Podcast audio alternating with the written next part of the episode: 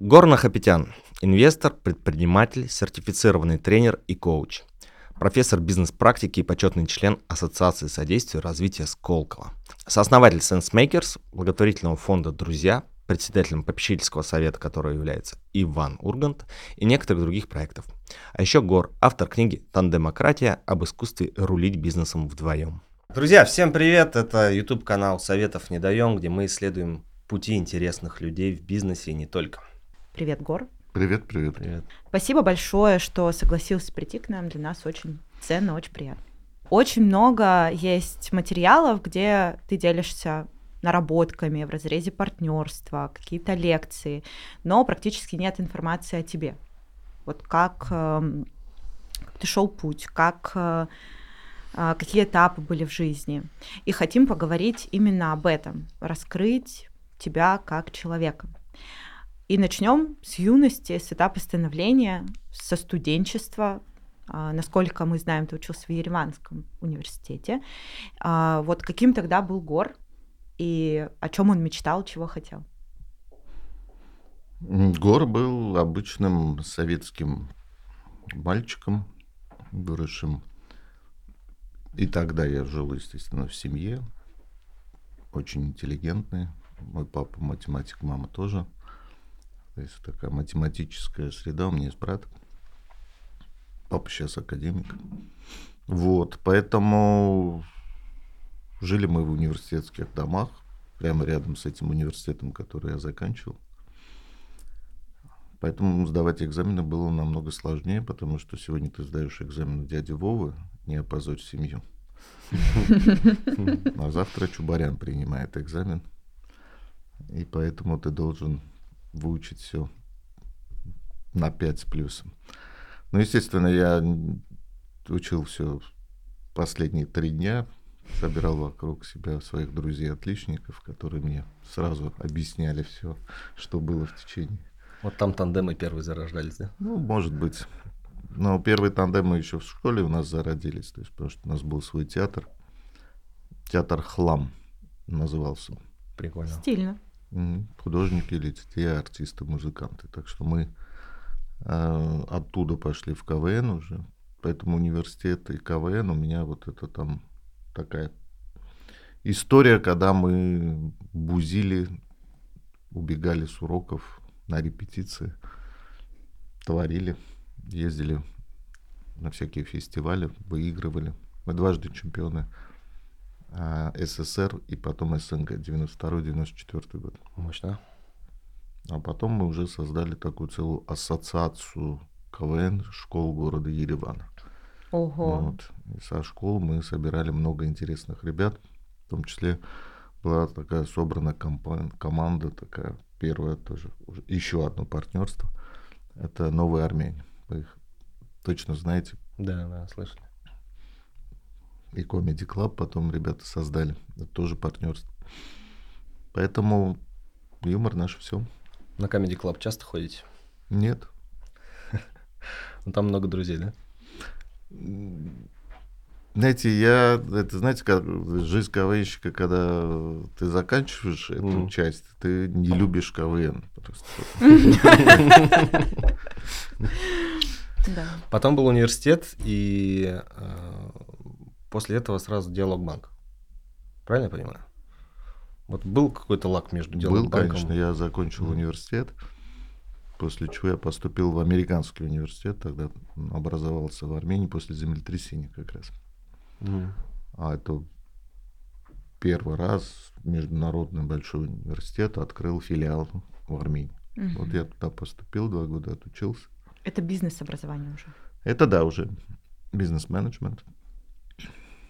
А как э, встал выбор вот по бизнес-менеджменту? Просто бытует мнение, что менеджмент такая профессия для ну, более-менее взрослых людей.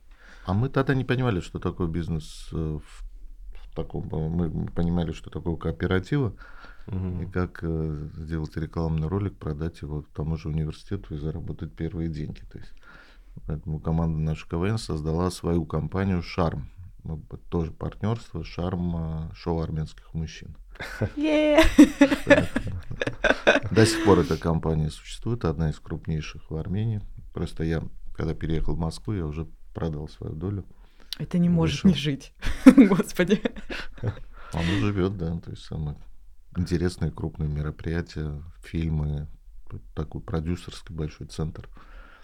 И мы с ними делали много проектов, то есть уже в таком а, партнерстве, потому что все дружим. Журнал Ереван мы делали, начинали вместе. 10 лет просуществовал такой глянцевый журнал. Интересно, насколько было полезно вот это бизнес-образование, если оно было... Шли, не представляя о том, что это такое. Ну, Заложило ли оно основы? наверное, было полезно, что было на языке, то есть это все было на английском языке. А, ага. Сказать, что вот какие-то открытия или там, инсайты я там получил. Нет, скорее я понял, как происходит сам процесс образовательный в другой среде. То есть это не, не в университетской, а вот в таких бизнес-школах. Поэтому я там большей частью там, пытался какие-то джаз-клубы открывать, еще что-то. То есть Мгм. пытались заниматься предпринимательством прямо в этом университете. Еще раз скажу, что одни из первых денег мы заработали, снимая рекламный ролик именно этого университета. То После бизнес-университета вы попали в диалог-банк. Как Ну, я было? влюбился, поэтому здесь э, вопрос э, не Диалог-банк или в Диалог-банка. принципе? Нет, я, я поехал играть э, в такую игру. Наш вот как раз шарм. Мы сделали по, такой проект партнерства с передачей «Любовь с первого взгляда». Мгм. Нам надо было рекламировать нашу команду и нашу компанию. И несколько человек из компании нашей, мы поехали играть в эту игру. А до этого была история, что мы с ребятами нашей команды, мы нашли э, спонсора, до сих пор ему очень благодарны, который, а, по сути, оплатил такую вещь, как КВН «Круиз». Громадный корабль Тарас Шевченко из Одессы выплывал по всем городам. И мы собрали всех КВНщиков. То есть Масляков и вся съемочная выступали в каждом бригада. городе, да? И В каждом городе выступали. А алкоголь на корабле закончился через двое суток. Все нормально. Вот там я и встретил свою жену, будущую уже. Ну, как мы, где вы встретились? В Одессе, в аэропорту, в порту в Одессе. Такая портовая, да, встреча перед посадкой. Я поднес ее чемодан, так и ношу эти чемоданы до сих пор. Вот мы встретились, и я когда приехал в Москву на эту игру, как бы мы уже стали жить вместе, так скажем. То есть моя будущая супруга сидела и смотрела, как я выбираю любовь с первого взгляда передач. В итоге я никого не выбрал, мне сказали, что так нельзя, остановили съемки, сказали, нет, ты должен нажать кнопку, я, ну, я нажал. Против всех. Так, как Вот, диалог-банк а потом я начал искать работу, ну, как бы надо было оставаться. Мгм. Денег не было. Ну, был билет обратный, я его сдал, это еще там рублей 30 на несколько дней, может, на неделю могло хватить. Но я позвонил своему другу Рубену, мало кто знает, что он тоже с нами в нашей команде. Мы в одной школе росли, в одном дворе, поэтому он в команде был, помогал нашей команде, а он тогда уже работал во вновь образованной тройке диалог. Сказал, работу сможешь мне найти? Я сказал, могу сделать собеседование в диалог-банке. Ну, я пришел, Питер Дерби, Луис Шварц, такие два американца. Питер Дерби, ну, он русский по происхождению, тоже американец. Ага. Ну, слава богу, это английский с университета, Помог. то есть с- Точка с сошлась, да. бизнес-школы. да. А то есть на английском еще собеседование. Ух ты ж. Собеседование было полурусское, полуанглийское, с Луис Шварцем на английском, с Питером Дерби на русском. Я пос- поступил туда операционистом. Диалогбанк был первым банком в России, который имел SWIFT. М. Поэтому потом мы со Свифтом работали. Я там со 100 долларов начинал, потом у меня было 400 долларов Это зарплата? Ну, это Ага. большие, достаточно деньги, чтобы так понять, на тот момент снять квартиру стоило, ну, такую нормальную квартиру 100 долларов. То есть Мгм. 400 это уже приличные деньги. Вот. И потом, ну, я перешел на работу уже в в тройку диалог на 300 долларов. С 400 на 300. И мы делали там бэк-офисную часть, э, писали софт, сделали бэк-офис. Потом я делал управляющую компанию. Паевые фонды первые. Вот недавно было 25 лет паевому фонду Илья Муромец. Мы как его регистрировали все это. Было ты, интересно. То есть, получается, произошел этап, когда ты переходишь из позиции а, человека, который просто что-то делает, уже в руководителя и в лидера, который ведет за собой команду. Вот как произошел этот переход и насколько это было комфортно управлять командами начать? Большим. Но он был плавным, потому что, когда я говорю тройка делок, на тот момент было 25 человек. То есть в команде. Mm. Мы все mm-hmm. вместе работали, вместе тусили. То есть э, там не было... Э, первый урок, который я получил тогда партнером э, Рубена был Бернард Сачер, тоже американец, который такой и русский изучал, чтобы бороться против Советского Союза. То есть такой интересный человек, двухметровый, который очень любил Россию, приехал, вот, в метро видел рекламу «Тройки диалог» и купил свой билет в эту компанию, потому что он просто пришел, хотел, хочу открыть брокерский счет на 25 тысяч долларов. На что Леша Долгих сказал, это большие деньги, надо с руководством поговорить. Так завязался разговор, он стал партнером, а, а он а, работал на Уолл-стрит, то есть он в Японии работал и так далее, очень опытный человек. Он переехал в Россию, потому что любил, начал работать в стройке диалог. Но ему надо было где-то завтракать, ему надо было где-то фитнесом заниматься. Тогда не было этого ничего. Угу. То есть культуры завтраков. Это вот сейчас. Это то, к чему он на... привык там, угу. видимо, да? Да, поэтому он открыл Starlight. Он открыл первый джим в театре Ленком. А, Обустроил, в общем. Ну, устроил, учил нас жизни, то есть такое. Вот он тогда первый раз я пришел, сказал, у нас есть где, где водитель? Говорит, Гор, у нас нет водителя, у нас есть Миша и Коля. А, я говорю, Первый урок менеджмента я получил. Сказал спасибо, понял. Погнали дальше. Вы как для себя формулируете свою суперсилу? Что позволяло вам расти тогда и, может быть, сейчас? Может быть, Не это одно и то же, может быть, это менялось в процессе. Вот это интересно. А это заложено в наших ценностях. Очень редко эти ценности меняются или трансформируются. То есть каждый раз ты создаешь новые компании, они с тобой переходят. Не то, что, а для этой я компании найду новые ценности. Угу. Поэтому чувство юмора никуда не делось, но мы называем это ценностью как остроумие. Не хочется работать э, с людьми, у которых его нету. Можно ли это развивать? Можно, это длинный путь. А второе – щедрость. Вот я два дал из пяти. Вы щедрый остроумный. Ну, да, давай больше придет. Да, я слышал. И такое... не только это касается денег, больше придет эмоций, больше придет, не знаю, любви, меньше будете болеть.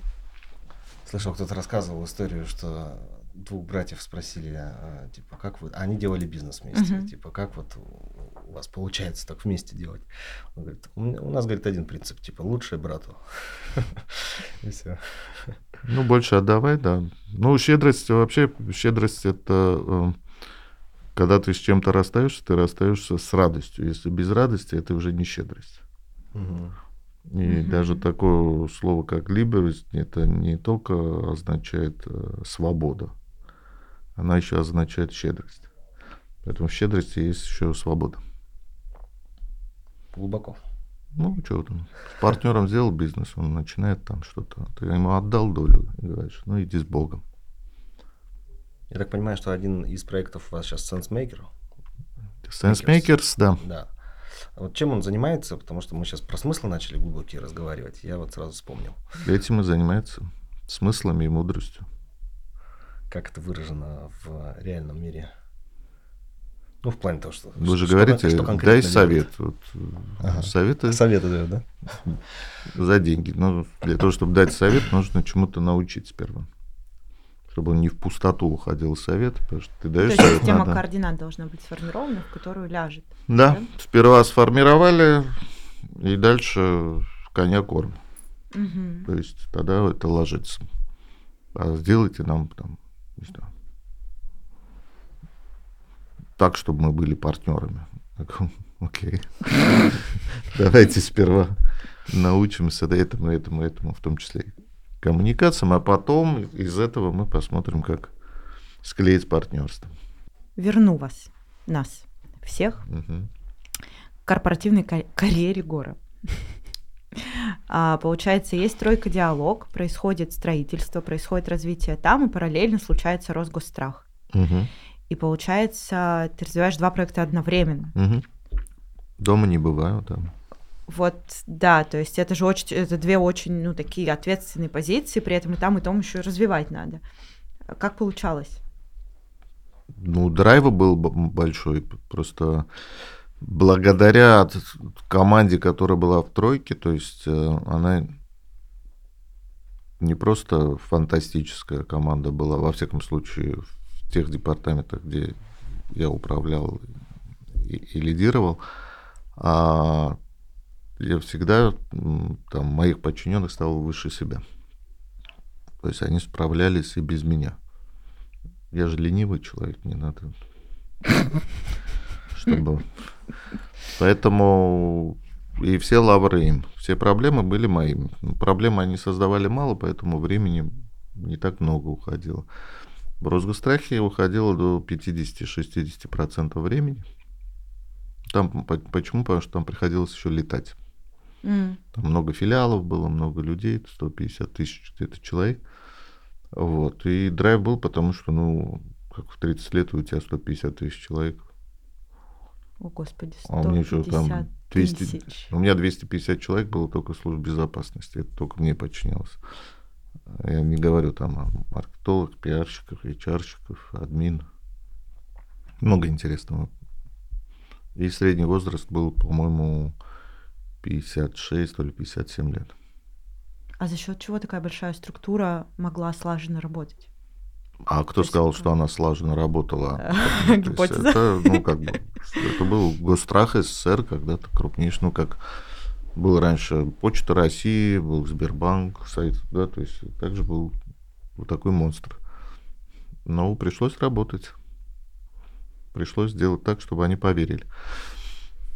Ну и первое, что ты делаешь, когда нету компьютерной сети, там люди бегают по полям, продают э, страховки, тогда только должен был выходить закон о автостраховании М, обязательном. Надо было, и благодаря, в том числе, Маккензи, мы поняли, этот совет мы получили от наших польских, э, так скажем, визави, тоже страховой компании, которую привел Маккензи как советник, что кто возьмет рынок, тот его уже никогда не потеряет. Даже при плохом управлении максимум 5%. То есть человек такое существо, которое купил один раз или открыл счет в банке, он будет там находиться. Вот так мы занялись тем, что параллельно отстраивали всякие IT-платформы. Я помню, как покупал колл-центр, потому что ну, людям же надо куда-то звонить, когда машина стукнула. Вот это писали эти скрипты в большом количестве. И делал большую рекламную кампанию. Там мне сказали, ты сумасшедший. Ну, рекламная кампания всероссийская, большая, с билбордами, со всеми делами, была направлена на сотрудников компании. Таргет аудитории сотрудника компании. Мне сказали, ты псих. Я сказал, ну, окей. Но если мы не сделаем так, чтобы люди, которые работают у нас, поверили в, в нас же самих, они не будут продавать, если не верят. То есть они должны были соприкасаться каждый день э, Ну со да. своим же брендом, да, дополнительно? Ну так вот возник этот слоган под крылом сильной компании. То есть он имел такое двоякое значение, но я га- Ориентировался на внутреннего клиента. да, газету сделал Гострах э, с цветной, с вкладками, 150 тысяч печатали мы. То есть люди ходили с газетами, не с рекламными буклетами, а с газетами, потому что начинали верить. Ну, этот ребрендинг сделали, то есть Харли Дэвидсон назывался у нас. Ну, Орел Мгм, мгм. Росгосстраха это... Потому что 25% было все равно у государства, и надо было такой логотип придумать, чтобы он вроде бы как бы и государственный, и частный. Во время дефолта Диалогбанк продал свою долю Банку Москвы. А менеджеры ну, реализовали свои опционы. То есть там контрольный пакет был у Банка Москвы. Мы так степ-бай-степ выплачивали. Рубен взял тогда себя на, на свою грудь основной риск. И мы создали уже партнерство. Там доля Рубена падала, партнеры выкупали. Но вот когда мы уже продавали Сбербанку, на выходе было 140 партнеров, которые ну, продали. Mm-hmm. Ну, параллельно у нас было еще много. Мы сделали первый городской ипотечный банк, мы начали делать э, бизнес-школу Сколково. Я там тоже и два с половиной, то ли три года я был SEO Сколково, то есть на 50% своего времени, то есть подарил Сколково. Это какие годы уже получается? Ой. Сколько Сколково лет? 17? Вот 17 лет назад это mm, То есть самого-самого, да? Ну, с момента того, как эта идея забрать этот проект. Э, ну, проект, с этим проектом приходили индусы, группа Сан, к Грефу когда-то. А Рубен просто сказал, давайте мы попробуем его сделать. Вот с этого момента, да, мы его и делали. А вице-президентом Сбербанка? Это когда мы уже продали ну, тройку диалог, ага. я перешел на работу в Сбербанк. Там было несколько задач. Одна из них была достаточно такой интересной и сложной. Это интегрировать стройку в Сбербанк. Угу. Две разные корп-культуры, как вот. Тогда только вот начиналось, мы стратегировали по созданию корп университета, это вот этот период. С одной стороны стройка шла, с другой стороны, а что же там за наполнение? Тогда Катькало пришел как ректор этой школы, ну, корпоративного университета. Так что два года, да, это примерно, еще в Сбербанке. А как себя Гор чувствовал? Были ли какие-то моменты, когда, ну, не знаю, терялась вера? Просто когда рядом с вами каждый раз находишься, кажется, что там уверенность в себе там 200 тысяч процентов. Вот э, всегда такой были, таким были? Ну, взлеты и падения в большом количестве, поэтому, ну, когда ты очень сильно падаешь, ну, не просто. Но всегда, потому что ты знаешь несколько вещей. Ты знаешь, что единственный актив, который у тебя есть, э, это твоя репутация.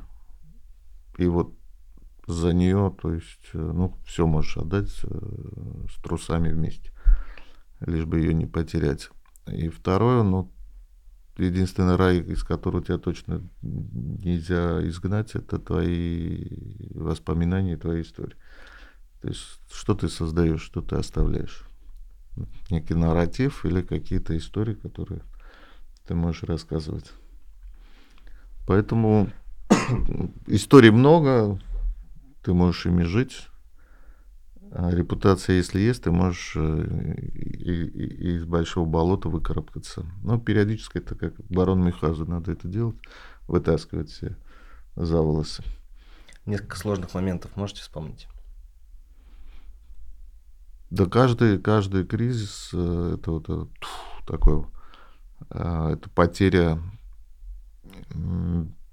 это не только в деньгах, да, то есть сложный момент был, допустим, когда при, пришлось в тройке диалог увольнять 400 человек. Вот как уволить людей, чтобы, ну, как бы, они бы поняли бы необходимость этого и возвращались бы потом. Но это сложно было. То есть я там коньяка выпил много. Вы себя богатым человеком считаете? Да, очень. А на чем удалось? В чем только мерить это богатство?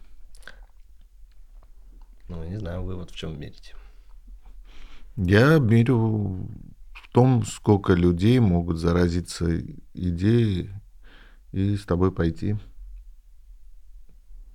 И сколько людей могут работать без денег с тобой ради идеи или ради какого-то решения какого-то вопроса. Какие сейчас а, есть проекты, которые вот отвечают этим критериям действующие? Да их много сейчас. Ну, мы можем взять тему благотворительности и просто сказать, что у нас мы партнерами настрою еще Я всегда говорю, что нас четверо. А у нас есть фонд «Друзья», благотворительный фонд, который поднимает профессиональный уровень всей индустрии. То есть у нас есть школа филантропии, у нас есть э, большой портал э, про charity, где сейчас 4000 интеллектуальных волонтеров и 700 фондов. Зачем фондам платить деньги, если можно обратиться к программисту, юристу, там, дизайнеру? И они сделают более высококачественную работу, чем если вы платите. Ну так так что 4000 человек у нас волонтерит на этой платформе. Ну и многие, многие ребята, в том числе, учатся и в Сколково, куда мы их направляем. У нас такое партнерское соглашение с э, школой Сколково, что периодически мы одного человека даем из благотворительности в школу Сколково. Что для вас Сколково вообще в целом, как проект? Такая фабрика, э, которая создает большое количество тандемов, что когда вы теряете интерес к собственным друзьям, ну, по разным причинам, они становятся неинтересными, не растут в вашем темпе, там география уходит. Где можно приобрести новых? Только в образовательных, ну или в таких экосистемах. Так. У меня есть школьные друзья, там университетские и так далее. Э, придя туда, вы находите новых друзей. Когда говорят, в этом возрасте найти друзей нельзя, не можно. Не знаю, вы сами заканчивали, скажите, получилось? Ну, заканчивали стартап-академию 29 да. Ну, у меня да. точно получилось. У нас, у меня тоже, просто у нас супер дружная группа. Я не знаю, может, да. всем говорят. Нам говорили, что ну, у вас прям самая дружная. Мы ну... шарохнулись самый классный выпускной. Это сто процентов. Но было же интересно, вы получили еще человек 30-40, не знаю, сколько у вас на курсе училось. 70. Ну, не все же становятся вашим а, ну, таким да, кругом, да. но угу. половина точно становится теми людьми, которые пополняют не только вашу записную книжку, но вы начинаете с ними еще встречаться. Где это можно приобрести? Это в школе. То есть, поэтому это такая фабрика по созданию вот таких дружеских, как этот э, ресурс в интернете называется, где ищут пары. Тиндер? Тиндер. Это такой Сколковский Тиндер. То есть мы там все... Иногда я даже встречаю людей, которые там не отпускают своих мужей или жен, говорит, они потом там разводятся. Я говорю, слушай, ну не из-за Сколково же они разводятся. Уже накипело. Поэтому разводятся, сходятся. Это такое место, в котором вы можете найти интересных людей, которые дадут вам энергию. Где вы поймете, что вы не самодостаточны, а с кем-то вместе вы можете создать такое единое целое, создать проект. А в какой момент было принято решение уйти из вот большой корпоративной карьеры? Потому что, мне кажется, это где-то вот этот стык, да, когда э, ты перешел в Сколково как SEO, и уход из, ну, это же большие позиции, влияние, деньги, комфортно, классно. Почему было принято решение уйти? Ну, я, наверное, никогда не работал э, э, на кого-то, mm. потому что я работал всегда с кем-то. А, и мне было сложно вот, э, как бы поступаться своими какими-то ценностями, принципами, временем. То есть, а, и когда ты понимаешь, что твои усилия, ну, как бы не нужны, ну, или ты тоже 10 раз больше делать усилий, чтобы что-то поменять, что не есть твое,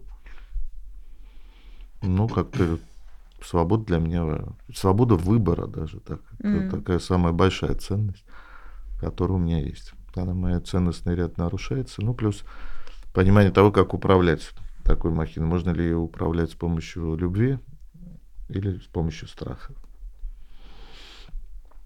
Ну, я как-то больше за любовь.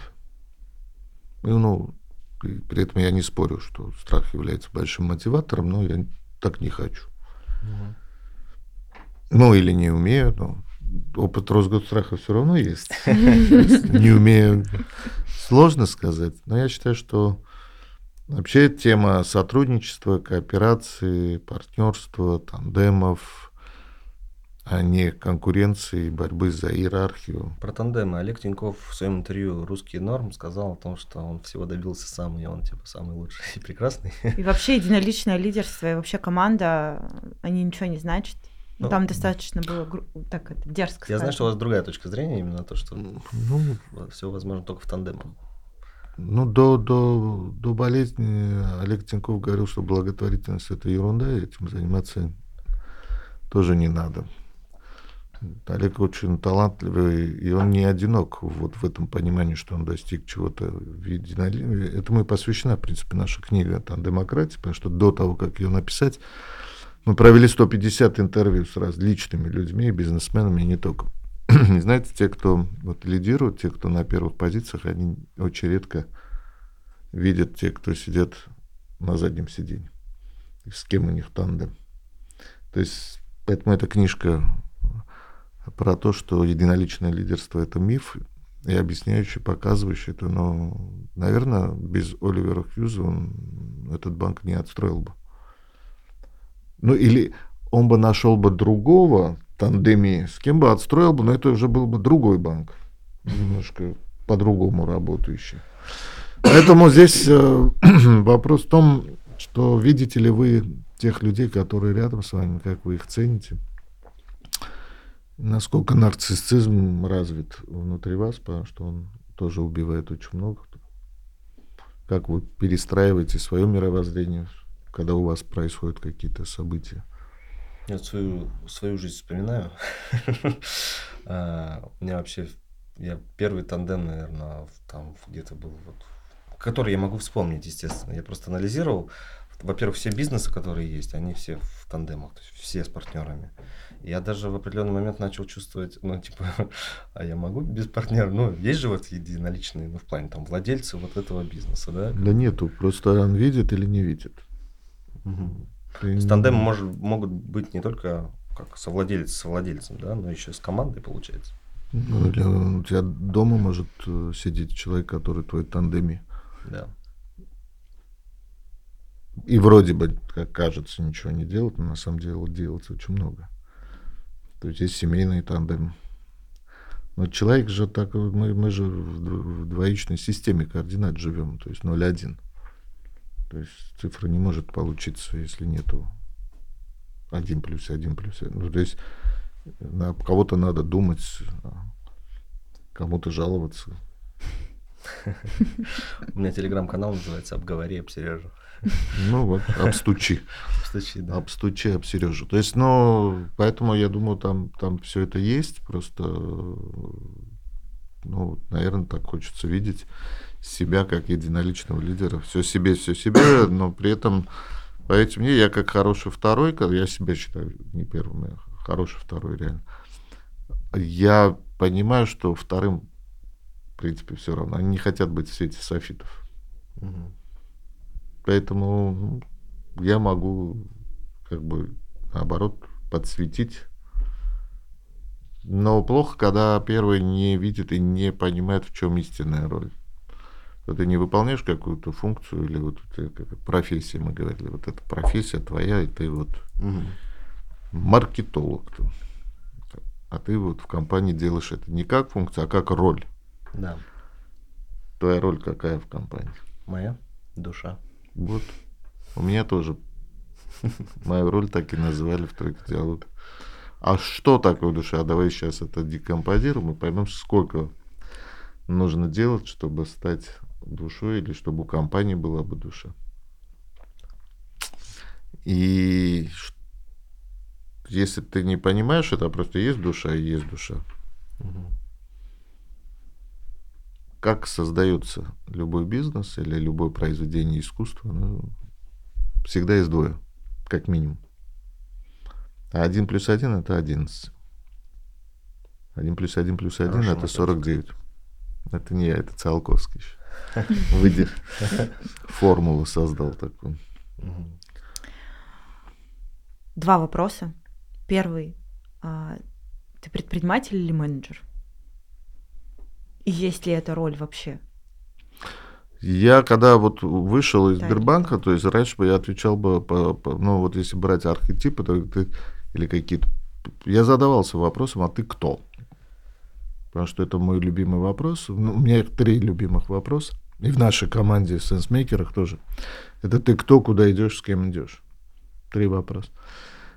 Вот, я ответил, э, я сказал, да, наверное, самая такая подходящая для меня роль, хотя тяжело было на это соглашаться, это учитель. Наверное, родители мне тоже это передали. То есть, вот, да, в этой роли учителя, поэтому я сказал, все, бизнесы, если делают, то только в образовании. То есть даже благотворительность, которую мы с друзьями делаем, там есть школа филантропии. В Армении делаем проекты, там есть образовательная, культурная составляющая в большом объеме. Кайф. Сенсмейкер это тоже, ну, как бы мы... Ну, по сути, просветительская функция. Да, может, ну, просветительство или м, просвещение, это не помню, у Сократа было, что просвещение – это когда человек стал совершеннолетним. Когда он понял, что он может без других справиться. То есть совершеннолетие – это когда ты понимаешь, что все, я могу сам. И там тебя выпускают. Вот просвещение – это вот он просветился. Он может, Сепарация да, произошла. Поэтому могу ли я вас в чем-то просветить? Да, этим мы тоже занимаемся. Может, сейчас мы тоже этим занимаемся. Поэтому я и здесь полтора часа в пробках, ну, но все равно я здесь. Ну, потому что это то есть, является частью той роли, в которой ты играешь. Кайф. А кто сейчас твои партнеры? Вот кого ты сейчас выбрал как? Ну, в сенсмейкерах у меня два партнера, Виктория Михайлова и Оксана Разумова. Мы втроем создали этот бизнес. А с Оксаной у нас есть еще фонд «Друзья», потому что мы с Викторией мы делаем там демократию, вот книжку написали. То есть а, у меня есть партнеры, с кем мы делаем а, фонд «Друзья» Ян Яновский, Дима Ямпольский. У меня есть партнер в одном из бизнесов, ресторан «Мой брат», у меня есть, ну только я могу долго перечислять. То есть, э, у меня есть еще больше 60 партнеров в, Армении, с кем мы делаем проект Ого. 301. Да. Вопрос, наверное, про Сколково. Какие принципы а, заложены в бизнес-образовании именно Сколково? То есть вот какие ключевые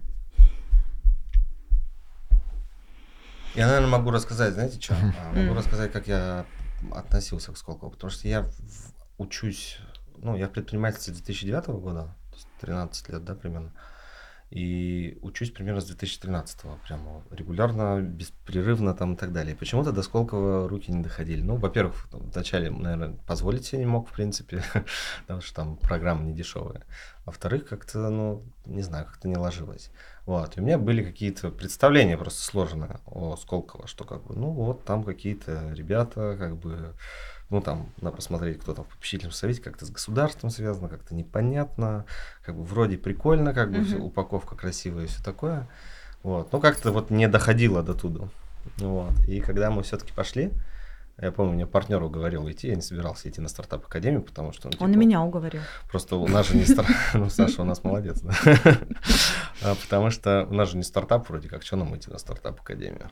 Вот. Я пошел, и я был очень приятно удивлен, на самом деле. Тем подходом, который там есть, теми смыслами, которые там, ну, достаточно глубоко там закапываются. И я думал, что там вот какие-то лекции, вот что-то рассказывают, какие-то профессоры. Я, а у меня вот эта ассоциация с профессорами, ну, вот как вот в университете сидишь, слушаешь, ну, у тебя, у тебя ни запроса нет, как бы, и вот что-то слушаешь, и вот хочется спать. А, И вот, видимо, такая же ассоциация была. Но когда я пришел, я был приятно удивлен. И вот теми тренерами, которые есть, теми лекторами, которые есть, все максимально практичные ребята. И получилось так, что это, блин, реально много друзей, а, много нового, полезного, личностного такого. То есть не какой-то технологический слой, что типа, ну, делай там раз, два, три, Мгм. как бы и все получится, да. А реально программа заставила задуматься. Там вот эти бизнес-игры, которые у нас были, это очень прикольно. Очень дискомфортно, конечно. Ой, вообще скрипело все просто Да, в как бизнес-играх. вот чё-то Ну, вы когда говорите о принципе, ну, значит, мне не нравится словосочетание out of box. Ага. А вот свой бокс расширять, это к нам. Я когда написала пост о том, как для меня прошло обучение в Сколково, я написала, что первое — это масштаб мышления, а второе — это окружение. Ну, То есть у меня просто, у меня трещало вот так вот. Когда я сидела с Владимиром Волошиным, он э, мой ментор, и он просто вот мне, ну как, раскладывает, и я понимаю, что у меня вот так, вот было вот так, а он такой... Ты смотришь по-другому, ты смотришь сильно шире, ты поднимаешься выше. Вот, поэтому однозначно масштаб мышления, картина мира и окружение. Вот так. Да, и мы вот даже скоро будем запускать, как сенсмейкеры, такую программу по мышлению. Потому что в наше время надо О, да. говорить про мышление, про критическое мышление и так далее. Потому что если ты теряешь связь здесь и сейчас, то будет сложно. Будет сложно, тогда ты будешь ведомым, но не сможешь сформировать свое собственное «я».